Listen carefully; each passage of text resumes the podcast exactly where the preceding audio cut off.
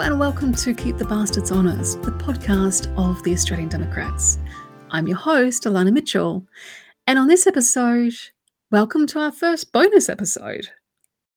My venerable co host, Steve Beatty, has been overseas and unavailable for podcasting duties. So I thought I'd have a crack at a new type of episode that we've been planning. Ever wondered how something about Australian government or politics worked? Or saw a hot button topic on the news that you wanted to know more about? Along with our regular episodes, we're going to drop the occasional explainer episode into the mix to cover off random questions you either didn't know you had or you didn't know who to ask. Today's episode was inspired by teenage journalist and founder and chief anchor of Six News Australia, Leo Puglisi, who said, I hate this whole story about superannuation because it's forcing me to learn what superannuation is, and I suck at anything relating to numbers. And if your response to that was, same, Leo, same, then this episode is for you. I've done the research, so you don't have to, and I'm going to take you through what superannuation is, what on earth these tax breaks on super are, and whether they're going to impact you. Don't turn off the pod. I know you're probably thinking that you've got far more interesting and urgent things to do, like watching paint dry or grass grow. But if you're a younger person who knows nothing about super, or an older person who feels like they should know something about super but don't, this is a gap in your knowledge you really need to fill. And I'm going to do my absolute best to make it interesting for you.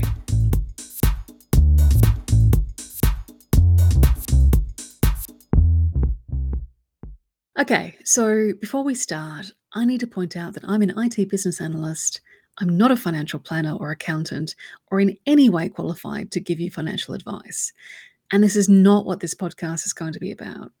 So if you think you need some financial advice or assistance with your super, there's a ton of tools and services available to help you out. Put a few in the show notes. So, for our younger listeners, what is super?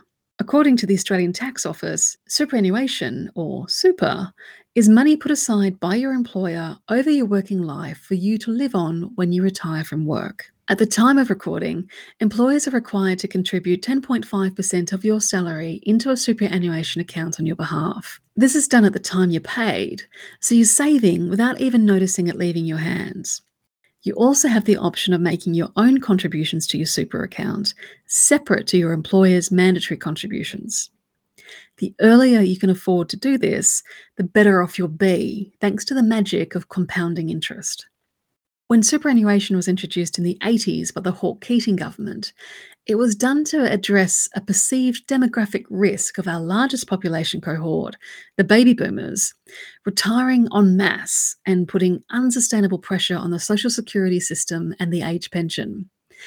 Super was introduced as mandatory savings to ensure everyone has some level of retirement income to either supplement the age pension or replace it completely when you retire. I'll let Shane Wright, a senior economics correspondent for the Sydney Morning Herald and The Age, explain why it's mandatory. Humans are terrible at making long term financial decisions. History is resplendent with how bad we are at making long term financial decisions. We make bad financial decisions that, that impact us within two or three days.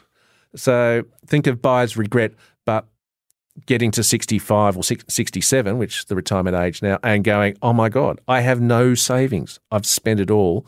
I'm going to be reliant on the age pension to get me through the next 20, 30 years. If you're under the age of 30, it's a really good idea to review your superannuation and make sure you've got your money in a super product that's suitable for you, like making sure your super is in an industry fund and not a retail fund. And that's not financial advice, that's stating a fact. One of the outcomes of the Hayne Banking Royal Commission was the discovery that the worst performing industry fund is likely to be outperforming the best performing retail fund. It doesn't take very long to do the research necessary to find a good performing super fund with low fees to put your money into. But sacrificing a few hours on research now will make a world of difference when it's time for you to retire. If you're like me and you're over the age of 30, well, the same advice applies. It's never too late to review your super and make sure it's set up to maximize your retirement income. And there's tons of free tools and calculators available on the ATO website and the Money Smart website run by the Australian Securities and Investment Commission, which I've linked to in the show notes. Right, lecture on looking after your super over. Back to the reason why I started this episode in the first place the change to superannuation that Labor's proposing. Over the last few weeks, the mainstream media have been beside themselves about what Labor's doing, which is changing the discounted tax treatment of income on super balances over $3 million from a tax rate of 15% to 30%. So, what's going on here, and will this affect your superannuation? Well, it's been estimated that this is going to impact around 80,000 people out of the roughly 14 million people who are of working age in Australia.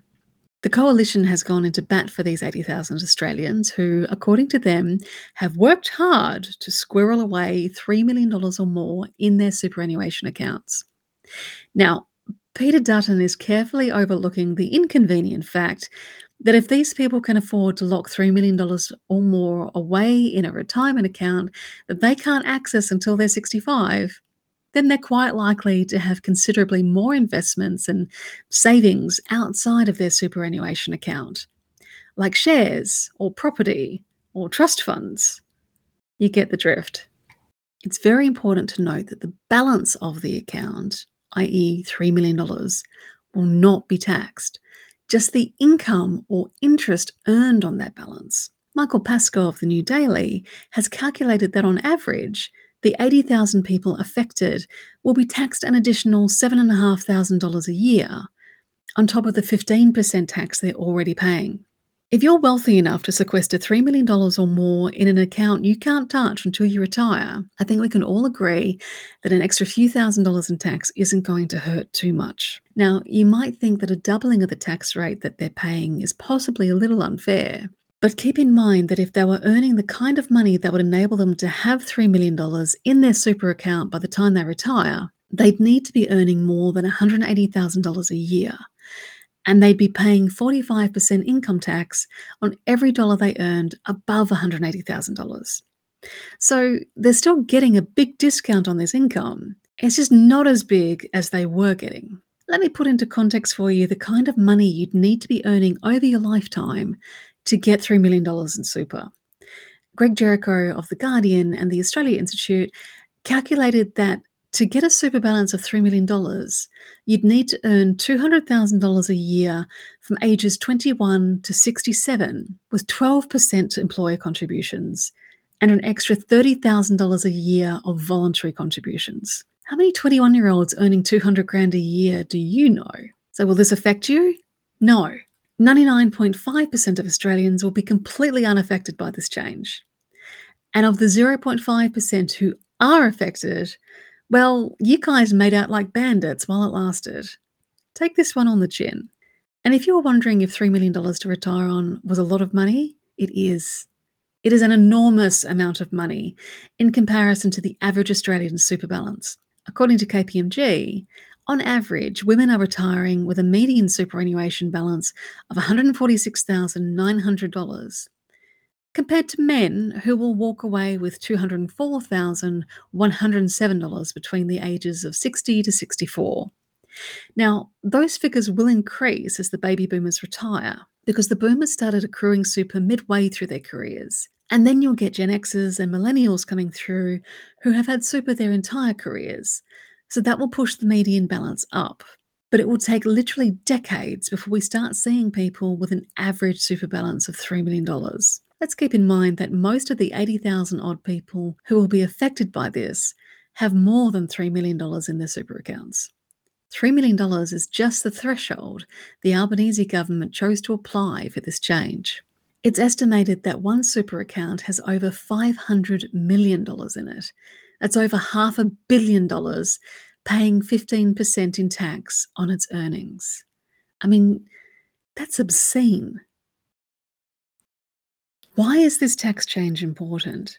It's a very, very small step toward making our superannuation tax breaks and benefits fairer and more equitable. Superannuation tax concessions were originally introduced to encourage people to contribute to their retirement through voluntary contributions alongside the mandatory employer contributions.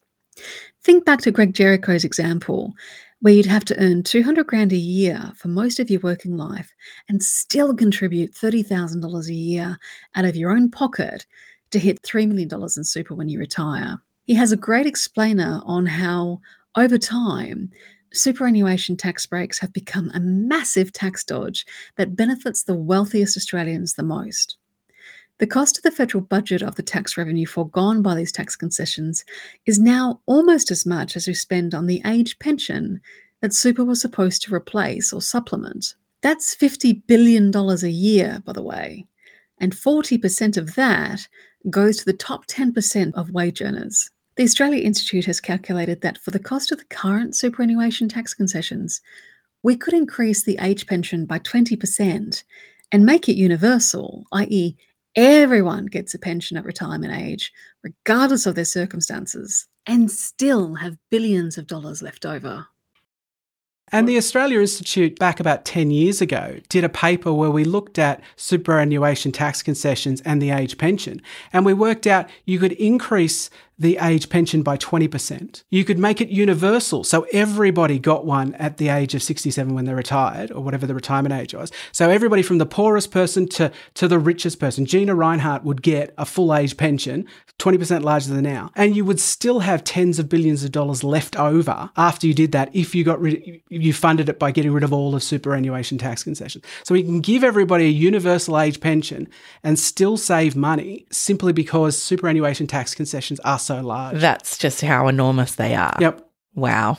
Another interesting question here is why do you need big tax concessions for something that's compulsory for most of us? Mm, good point. This is just the tip of the iceberg and all the tax breaks, exemptions, discounts, concessions, and other. Nah, I won't call them rorts because they're legal and the people benefiting from them aren't doing anything wrong. Whether or not they should have been legislated is a discussion for another podcast. But the point I'm trying to arrive at is that every dollar foregone in tax revenue is a dollar that we can't spend on hospitals, education, aged care, childcare, or on submarines, if a strong defence is your thing, or raising the rate of social security payments to the poverty line. And the government is currently foregoing a lot of tax revenue, with more in the pipeline. Hello, stage three tax cuts. A lot of these concessions and exemptions influence our behaviours or distort markets. Sometimes it's for the good, like encouraging average Australians like you and I to put some extra money towards our retirement. And sometimes it's for the bad and contributes to problems that turn into actual crises like the way the capital gains tax discount and negative gearing combine to distort the housing market to the point where entire generations will be unable to afford a home. And more often than not, the people benefiting from these tax concessions are people who honestly need them the least.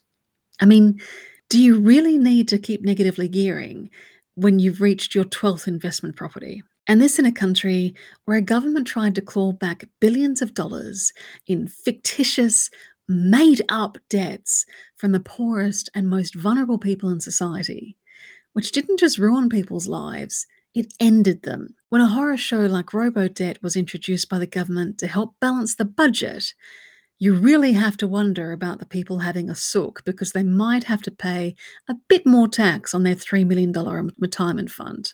So, what would the Democrats do if we were in Parliament? Well, there's a strong argument that this policy tweak does not go far enough. It's a good start and a much needed change. And that was before we decided to spend over $300 billion on submarines. If we were in Parliament, we would likely encourage the government to go further with this and remove all tax breaks on earnings over $3 million. If I was representing the Democrats in Parliament, my position would be once someone has more than $3 million saved for retirement, then congratulations, you've won retirement. Because if you retire with $3 million, there's no way you're going to be able to spend all of that before you die. Well, not on anything sensible. And at that stage, superannuation stops being about funding your retirement and it becomes estate planning and working out the best way to leave a large amount of money to your heirs. And you don't need government funded tax concessions to do that. As you heard in the clip from the Australia Institute, why do we need tax concessions on something that's compulsory? Now, all of this is in line with our policy platform on economic reform, which includes tax reform to ensure the tax system is fairer and more effective, which I've linked to in the show notes. I hope all of this has helped shed a bit of light on the complex and confusing topic of superannuation and reassured you that the changes to super the Albanese government is introducing are A, not a problem for you, and B, kind of a good thing in making superannuation tax benefits fairer to everyone.